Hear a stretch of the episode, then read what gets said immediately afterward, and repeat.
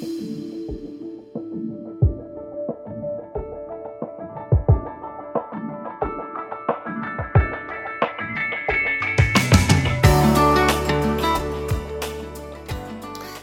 el tema de hoy vamos a cerrar toda esta serie de que hemos venido hablando acerca del Espíritu Santo.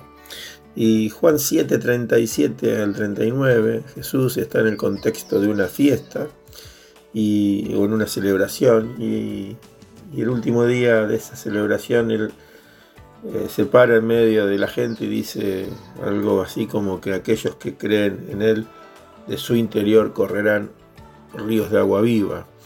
Y estaba haciendo referencia a la obra del Espíritu Santo. El Espíritu Santo hace una obra interior hacia lo exterior. Y acá Jesús está diciendo esto. ¿Qué está haciendo referencia a Jesús? Está haciendo referencia a la llenura y la manifestación del Espíritu Santo. En Hechos capítulo 2 vemos que viene el Espíritu Santo en Pentecostés y toda la gente que estaba allí reunida, los discípulos, reciben nuevas lenguas, diversidades de lenguas.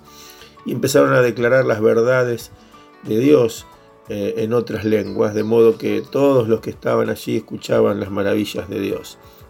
Y en 1 Corintios 14 también tenemos eh, esta explicación que Pablo hace acerca de lo que es hablar en lengua. Hablar en lengua es un idioma espiritual.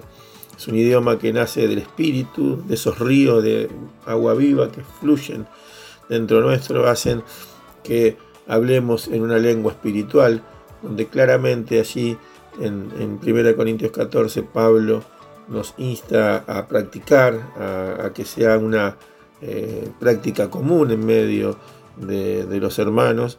Y también da una, la clave cuando él dice que quien habla en lenguas no edifica la mente, sino que edifica el espíritu y habla con Dios, se comunica con Dios. Así que el hablar en lengua es una manifestación del Espíritu Santo en nuestras vidas.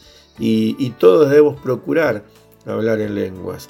Es, como dice en Romanos 8:26, es cuando el Espíritu Santo intercede por nosotros con gemidos indecibles. Es la voz del Espíritu, es eh, la gracia del Espíritu para que se manifieste en nuestras vidas y nosotros podamos ser edificados en nuestra mente. Te animo a que si aún no hablas en lenguas, busque dirección de Dios, busques eh, en, el Señor esta gracia que sea derramada sobre tu vida. Y si tienes dudas, háblalo con tu líder, con tu pastor, eh, con aquel que te disipula, para que vos puedas crecer en, esta área de tu vida y, y tu vida pueda ser transformada. Con esto cerramos estos devocionales acerca del Espíritu Santo eh, y, y bueno, luego seguiremos con otro tema más. El Señor te bendiga.